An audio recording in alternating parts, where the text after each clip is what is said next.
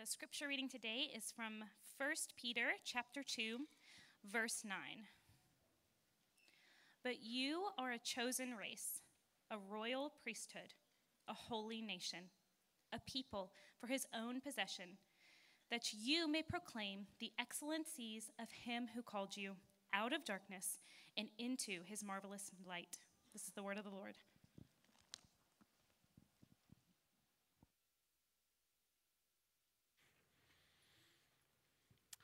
All right, so that's our verse for this morning. A quick recap from last week.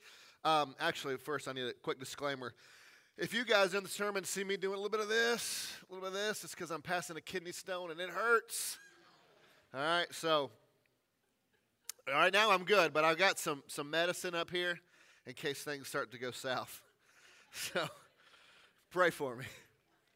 Uh, real quick, so recap from last week. Uh, we looked at a foundational verse, a verse about Scripture itself, that showed us that Scripture is God breathed, it's our final authority, and that Scripture should change us by teaching us, by developing us deep convictions, by correcting us, and by making us like Jesus. Uh, my challenge for us in this sermon series is to memorize, we're looking at one verse each week, 10 verses that every Christian should know, uh, and to memorize them. To, for, because when you learn things by heart, they change you, but also you have the ability to recall that verse uh, in the days ahead when you might need it. And so reciting it, uh, so, so doing that I think is helpful. So my challenge has been at the beginning of each sermon, we're going to recite last week's, and I'm not going to help you. I'm going to start you, but I'm not going to help you. All right? So, uh, last week's uh, 2 Timothy 3.16. It's like, is it first or second? 2 Timothy 3.16, ready? For all scripture... Y'all got two... I said ESV. We got KJV Nathan over here. All right, we're going to do a little bit together. For all scripture is breathed out by God and is profitable for teaching, for, uh, for, and for training in righteousness. All right, next week, y'all better be on this one a little better. Sure. Uh, for sure, you want me to? For all scripture is breathed out by God and is profitable for teaching, reproof, correction, and training in righteousness.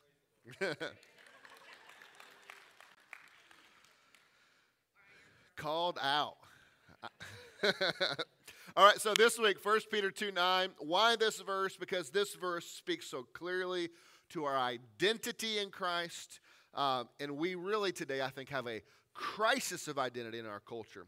And so I think we need to be reminded again and again and again what our true identity is. You know, we see this crisis of identity played out like in tons of movies and, and stories. For example, uh, just you know, a couple weeks ago, the Little Mermaid live action came out, which is a story about this mermaid who feels like she doesn't belong. Right? She doesn't know who she is, and so what does she do? She she collects all of these things from the overworld, from the dry land uh, that have been dropped into the ocean. But she says when she sings about it that it's not enough. She wants more. She thinks if she only could live where the people are, right? I want to be where the people are. Right? Then she would be complete. She would discover her identity, who she really is. And the reason so many movies and stories really have that, that archetype, that kind of storyline going in them. And the reason is it's because it is the problem that all of us face. Who am I? Where do I belong? What's my identity? Right? And we see this so obviously played out in our young people. Uh, like throughout the generations, right? It's nothing new. But in our young people, we see a desperation to find themselves, to discover who they are. And it's a, they're not here this morning. You know, there's other young ones, but our youth aren't here. They're at camp. Pray for them. Uh, but, the, you know, they're looking to discover who they are. All right, and that gets expressed through them changing their appearance, through buying new clothes and new styles, trying to fit into new groups, new friend groups. They throw themselves into new hobbies, new music, and now today they're going even so far as to question their uh, gender or, or sexual orientation to try to figure out who am I? Where am I accepted? Where do I belong?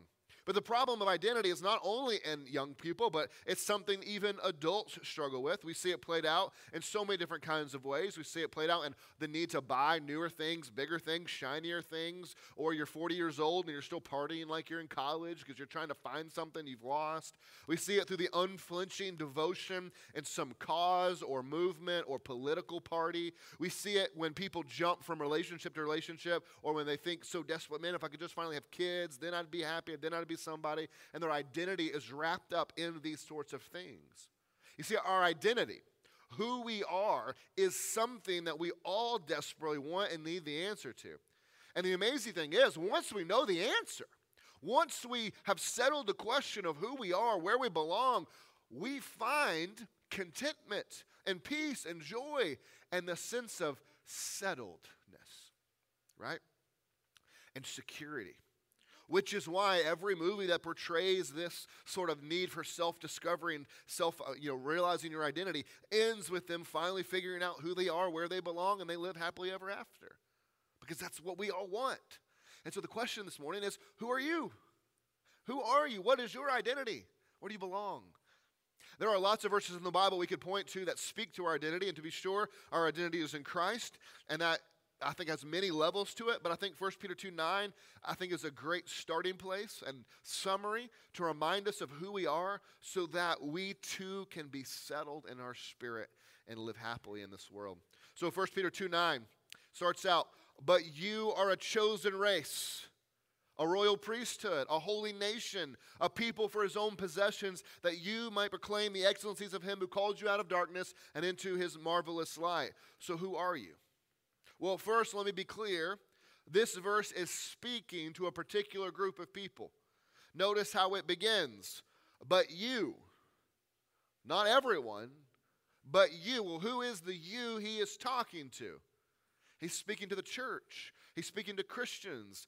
This identity that he's about to unravel is for those who have given their whole lives to Jesus, to this specific group, right? But you is speaking to those who have changed lives, been made new by Jesus. Right? Not for everyone, for those who have come to Christ. So, what is the identity that you, as a follower of Jesus, now have? I want you to see from this one verse five things that you are, five things that your identity is built on. Certainly, there's more than this throughout the Bible, but this is a good foundation. Five things that build up your identity. And then I want us to see that it results in one thing in this verse. Certainly, it results in many other things, but in this verse, we see it results in one particular thing. You see, your identity is never what you do. Your identity isn't what you do, it's not your activity. Your identity is who you are. What you do flows out of your identity, right? You, how you express yourself, what you do, flows out of who you think you are. And what I want you to see is that who we are in Christ results and particular thing, one thing in this, in this passage.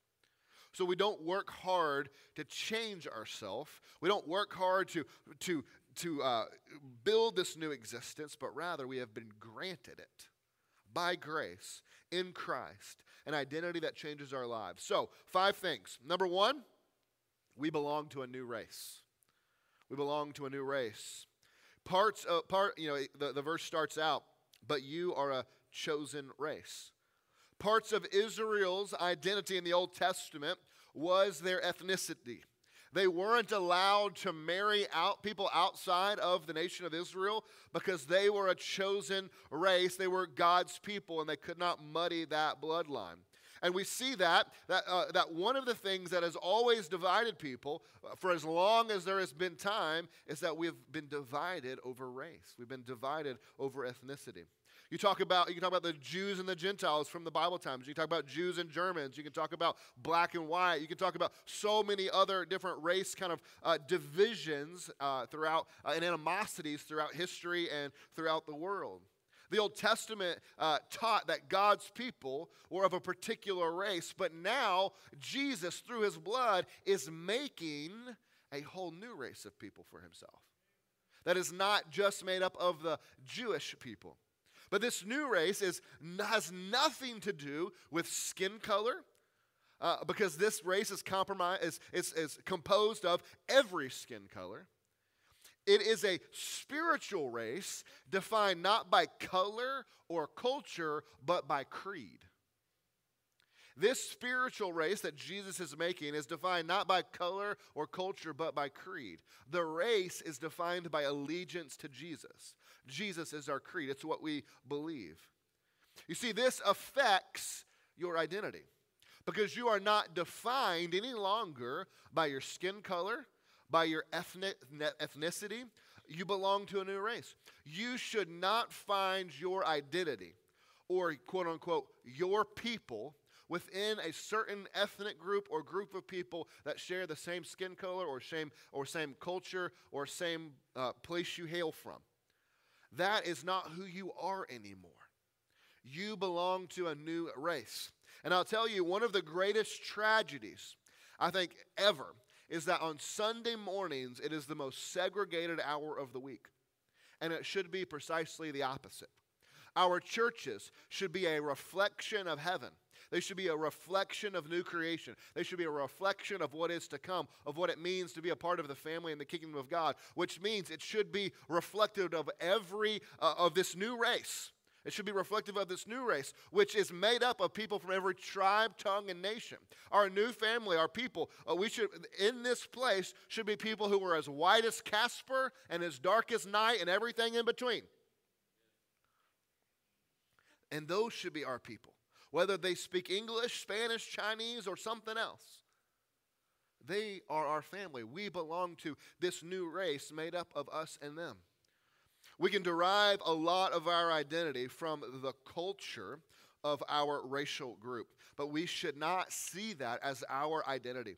We should instead reflect the culture of our new race. He doesn't just say we're a new race, right? There's an important adjective before it the word chosen. And, and, so, what's that mean? Well, I think it's helpful to look at the context of when God told Israel that they were his chosen race. So, we're going to go back. Peter's picking up on this same idea. Deuteronomy chapter 7, he says, For you are a people holy to the Lord your God. The Lord your God has chosen you out of all the peoples on the face of the earth to be his people, his treasured possession. The Lord did not set his affection on you and choose you because you were more numerous than the other peoples, for you were the fewest of all peoples. But it was because the Lord loved you and kept the oath he swore to your ancestors that brought you out with a mighty hand and redeemed you from the land of slavery, from the power of Pharaoh, the king of Egypt. God did not choose Israel because they were the biggest, mightiest, coolest nation. He chose them simply because He loved them, and it was precisely their lack of being impressive and great and mighty and numerous that enabled them to see that God's love for them was not based on how great or mighty or big or cool they were, but simply because He chose to love them. Your identity as the people of God, belonging to this new race of people, is the type of identity that can sustain you because it is not one you earned. It is not one that you have to keep. It is not one that you have to maintain appearances. It is, it is, it is yours not by right. It is not yours by right or by merit, but it is yours by grace. And so you can never lose it. We, fellow followers of Christ, are a new chosen race. And we should live out the culture of this new chosen race a culture of love and grace and mercy and forgiveness and generosity, and on and on. So we're a chosen race, but second, he says we are a royal priesthood. We're a royal priesthood. Well, what does that mean? It means we have been made royalty and given priestly access to God. We've been made royalty and given priestly access to God. So, first, what do we mean by royalty? Do we mean that by royalty that you have the same status as the, as the great Queen Elizabeth who just passed away? Or the same status as her son who now reigns? Does by royalty here mean that we are on par with her? On the same status as her? No.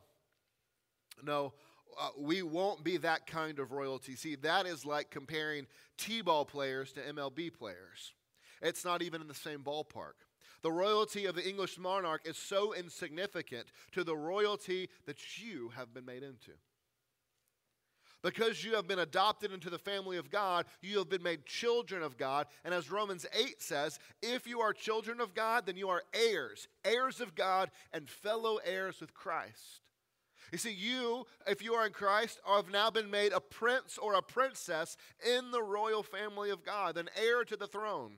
You know, sometimes we struggle to know who we are, where we belong, if we matter. Well, you mattered enough to the God of the universe that He did more than just forgive you, more than just pardon you, more than just wipe away your sins and bring you up to heaven, but rather He brought you into the royal family to give you a seat at the table, to give you His name Christian, little Christ. And you know how sometimes when a prince or a princess uh, marries someone in the, in, the, in the monarchy, the current king or queen will give them a new title if they weren't royalty already. Maybe they'll make them a duke or make them a, a, a duchess. There's different titles. Sometimes they kind of get the status of queen, but it's like a lesser form of queen. I don't really know how that works. But they get these titles. But they're not usually like, like if the king marries somebody, she's not the queen, you know, she's like little queen or whatever. God doesn't do that. God does not do that. He takes us, ones who were once rebels to his kingdom, and he makes us heirs to the throne outsiders, now heirs. When you think that you don't have value, it's because you have failed to see yourself in the light of what God has given you. You have failed to see what God has really done in your life. And by virtue of coming into his family, not only are we royalty or priests. You see, in the Old Testament, it was only the priests who could really truly worship God. It was only the priests because they were the only ones who could make the sacrifices.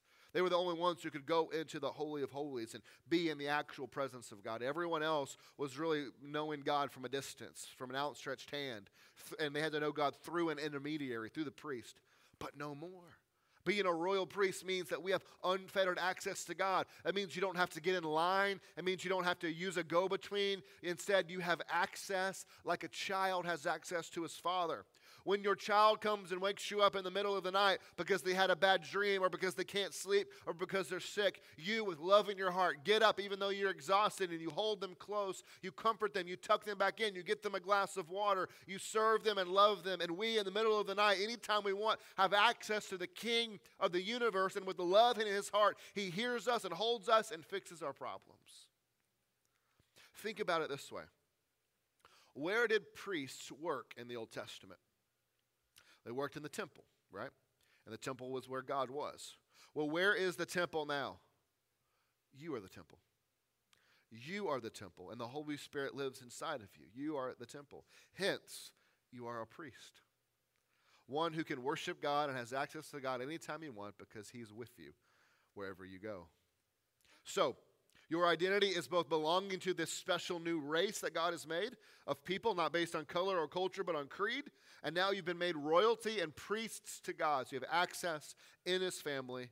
But then he says, We are a holy nation. A holy nation. We have a new home and a new way of life. We have a new home and a new way of life. You see, while we are a new race of people, we need somewhere to belong. We need somewhere to live. We need a place to call home, and that is coming. The kingdom of Christ is coming. And one day will take over every nation that currently exists, and all that will be left is the kingdom of Christ, our home. Augustine, back in about 400 AD, famously wrote a book called The City of God, where he talks about how we live right now uh, as in the city of man. In, in different nations across the globe, we, we live in the city of man, but he says that our true citizenship belongs to the city of God, a city that exists in heaven and is coming to earth. And while it is great to be patriotic, and while it is great to love our country and to love the freedoms it provides for us, while it is good to serve the cause of freedom, and justice and liberty for all. While that is a good thing, this nation is not our home. It is not our true nation. And it does not deserve our ultimate allegiance. No nation could. Because truly, one day, If America survives long enough, and who knows if it will, when Jesus brings his kingdom, America will be swallowed up in the kingdom of Christ. So let us be careful that while we serve our country, to not build our identity on citizenship to this or any other country. Because our true citizenship belongs to a different nation altogether. And if it comes between serving this one and serving the kingdom of Christ, it is the kingdom that always wins out. Your identity is not built on American nationalistic pride, but on pride in your citizenship and in an eternal kingdom of Christ. But also notice the adjective. It's not just that we belong to a new nation, we belong to a holy nation. Holy means set apart, to live in a righteous way, uh, to live in a way that you are different from everyone else around you. The kingdom that Jesus is bringing comes with its own set of ethics. It comes with its own set of values. It comes with its own culture. And they do not align with the values and cultures and ethics of this world and of the kingdoms of this world, the nations of this world. And so, as we are members of that future kingdom that is coming, we should live by the ethics and values and cultures of that kingdom, of those values of our true home. You see, when the world looks at us, do they see people that are no different than them, who merely embody American values, or do they see people who have who think different, who have different priorities, who have a different set of values, who have a different set of ethics, and who follow a seemingly different culture? And do they look at you and they think, man, where are you from? Because you don't seem to be from around here. And we can tell them this world is not our home. In the same way that it is hard to hear someone else's accent or hear, to hear your own accent until you hear it in contrast with someone else's. It can also be hard to spot culture until you see it contrasted with other cultures. You may not realize it, but we have a new culture all of our own. A culture that loves its enemies, a culture that serves its neighbors, a culture that is radical in generosity, a culture that is unwavering in its devotion to its king, a culture that loves its enemies, a culture that serves a king and a kingdom that is not of this world. And so much more. Our identity is bound up in this rich culture, in these rich values, in this citizenship of a kingdom that is not of this world, but will one day break into this world and take over. You see, we are a chosen race. We are a royal priesthood. We are a holy nation. And then we are a people for his own possession. Number four, our value is seen through the one who purchased us for his own possession. Our value is seen through the, through the one who's purchased us. You see, God owns everything right? He made everything, owns everything, everything belongs to him. He has the right to do with anything, whatever he wants to, because it is all his already anyway. But there is something about us. There's something about humanity. There's something about people who have been created in his image, the crown jewel of his creation, the one that he looked at and he said, It is very good. That is certain that there's something different about us something that makes him want to possess us in a different way than he already does because we are his creation. He wants a relationship that is deeper than creator and created. He wants a relationship that is more akin to husband and spouse or father and child. He wants to love us and us love him in return. And so he purchases us through the blood of Christ so that we might have the choice to come back to him. Michael Jordan's jersey, uh, one of his all star jerseys, was recently sold, and it sold for $10 million. It sold for that not because the fabric and the print uh, and the sweat stains were worth that much in and of themselves. It was not, uh, the, the, fabric was in, in, the, in the printing was only probably worth 50 bucks. But its value was established by the one who had possessed it the one who had owned it. And whenever you are tempted to think that you are not valuable, remember the one who paid way more than $10 million for you.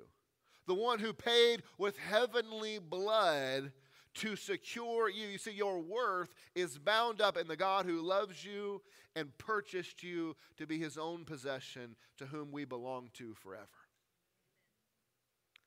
Number five, we have had our eyes opened. We have had our eyes opened. He says we were called out of darkness and into his marvelous light. We were called out of darkness and into marvelous light. You see, we were a people who were in darkness. Every one of us were in darkness, which on the one hand could mean like, like sinful, evil, bad. Like, and that's probably true, but I, but I think more so that what he's trying to communicate here is ignorance. When you're in the dark, you're blind. When you're in the dark, you're ignorant. When you're in the dark, you don't know anything. And before Jesus came into our lives, we knew nothing of beauty. Before Jesus came into our lives, we knew nothing of grace. We knew nothing about God. We were living hopeless and ignorance, just living our lives headed for destruction. But God called us. He initiated a plan of salvation that called us out of darkness, out of ignorance, out of the void of not being able to see, out of blindness, out of not being able to understand reality and the world and spiritual things, and He called us into light, into revelation, into being able to see. He saved us and rescued us all, uh, from sin and from hell, yes, but He also opened our eyes to see reality, to know when we see Him, to see beauty to know when through him we can see his majesty, to see grace. Uh, once, once you've known him, once your eyes have been opened by him, and that you are in the light, everything else grows strangely dim. Once you know Jesus, everything else pales in comparison. Once you know Him, once you see Him for the first time, everything changes. It is an experience only someone who has come to know Christ can describe to you. How before Christ they could see, but yet they were so blind. It's so weird. I could see the world. I lived in the world. I thought I understood the world, but I was so blind to it. Once Jesus opened my eyes, the world finally fit in a proper perspective, and I could see things I never saw before. I could see darkness I never saw before. I could see beauty I never saw before. I saw the depths and the wonders of creation and of God and of people that you could never see before. It's like you begin to, uh, to, to, think in ways and see in ways and feel in ways and understand things you could not before. You love in a way you could not before. One amazing thing about our identity is that we get to see the world, see the Lord, see reality as it really is, while everyone else is in the dark. While everyone else, it's like they're living in the matrix. They only uh, see and hear and know the limits of what fallen humanity can see and hear and know.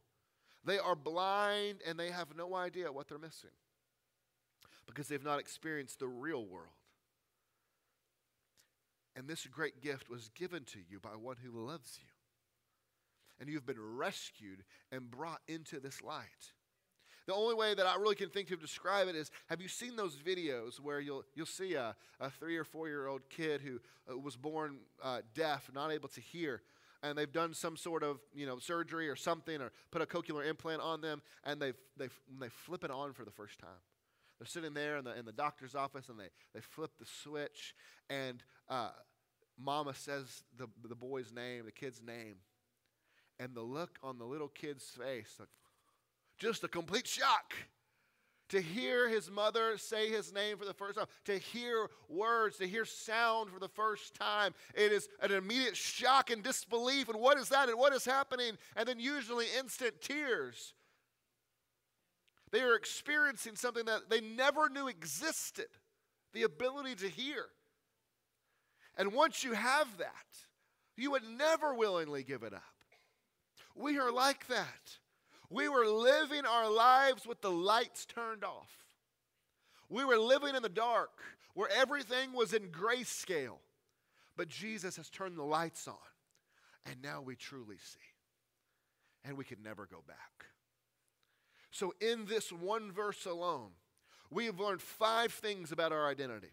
That our identity is not based on what we do, on how uh, we were born. It's not based on our social status. It's not based on our money or our stuff. It is based on how we are rooted in Jesus. And it's not something we have by right, but by grace. We see that in Jesus we become a new race, that in Jesus we become a royal priest, in Jesus we become a new nation, in Jesus we know that our value is purchased by his blood, and in Jesus we truly see for the first time. And that's just one verse. But we do see an outworking, a result of these things. How this identity really should spill over in our lives. And he says we should proclaim the excellencies of him who called us out of darkness and into his marvelous light. We proclaim the excellencies. You see, when we are in wonder at Jesus, we can't help but proclaim him.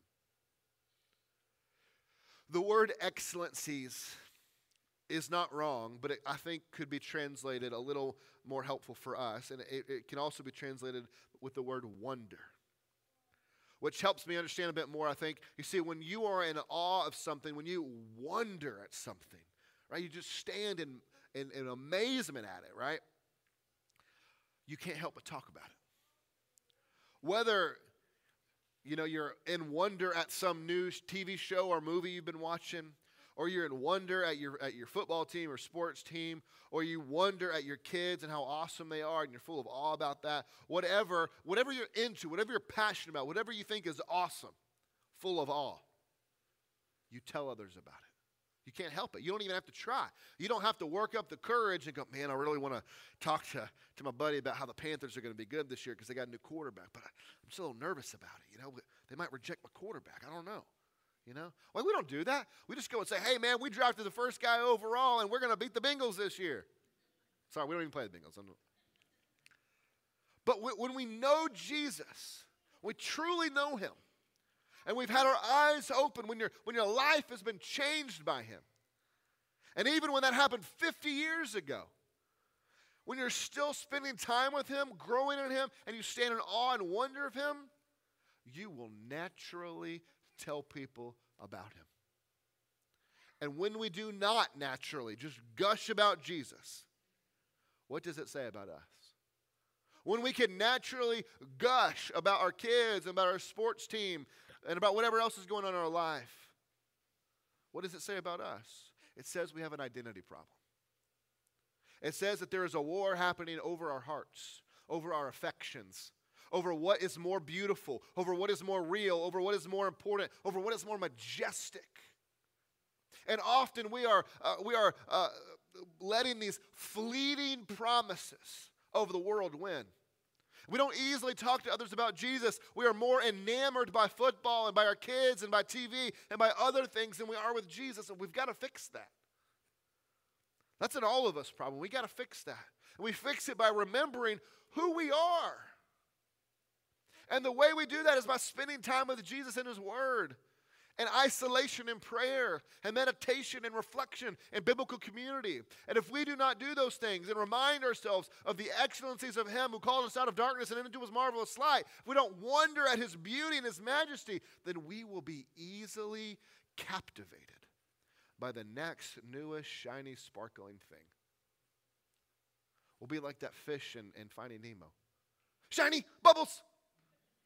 Ooh.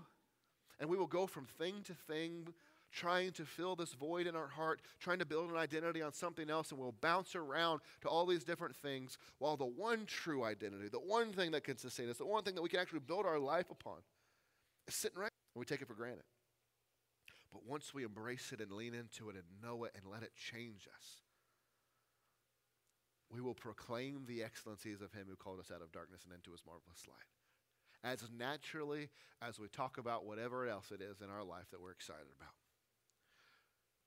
So let's open our eyes every day and behold the wonder of our great God. And when we do, our identity will be rooted in Him and we won't be shaken. We won't be shaken by false identities. We will find ourselves easily and effortlessly and joyfully talking to lost people about our Jesus. Because, man, isn't he excellent? Isn't he wonderful? And man, I was in darkness, and now I see. And guys, if you could just see like I see, we'll want to tell people that. Open your eyes and see. We'll want to tell people once you see beauty like him, you can't help but tell people. Let's pray. Father, we're thankful for this word, this, this verse this morning. One that we can write on our hearts, memorize, to remind us in, in days of trouble and days of, uh, that are difficult, and days where we uh, feel lost, feel like we don't belong, feel like we don't know who we are. But you've given us a, a, a way to remind ourselves that we are a new race, a chosen race of, that you've made. We are a royal priesthood. We are holy nation. We are a people that you've possessed and bought and purchased by your own blood. And we are a people that you that were in darkness and blind and ignorant. And you've brought us to, to the light to see. This is who we are. We have a family that we belong to. We have a home. We've been made royalty. We have access to the God of the universe. We're holy. We're righteous. We're chosen. This is who I am. I don't need anything else in the world to try to define me because God has defined me. So, God, give us the security that is bound up in knowing these truths. That we are who you say we are. Children of God, heirs to a throne, a new race, royal priesthood, holy nation, people for his own possession who have called you've called us out of darkness into your marvelous light. And if you're not here, if you're here this morning and these things are not true of you, they're not true of you because you've not believed in the creed. You've not believed in the Jesus who has made these things possible by his death and by his resurrection through his blood. Then what are you waiting for? Stop living in darkness. Stop living in blindness and come have your eyes opened and see the world and be changed forever by Him and be welcomed into the family of God. If that's you this morning and you want to know what it's like to truly see, I challenge you I'm going to stand up here to the left while we sing this song. You come up and you say, Brent, I don't know much about Jesus, but I want my eyes to see. I want to taste and see if he really is good. Come take them for a test drive. I promise you'll, you'll buy them. If you're here this morning and you struggle with identity, you struggle with who you are, where you belong, then I love the chance to pray with you and, and remind you who you are. You're not what the world says you are. You're not what the voices in your head say you are. You are who God says you are.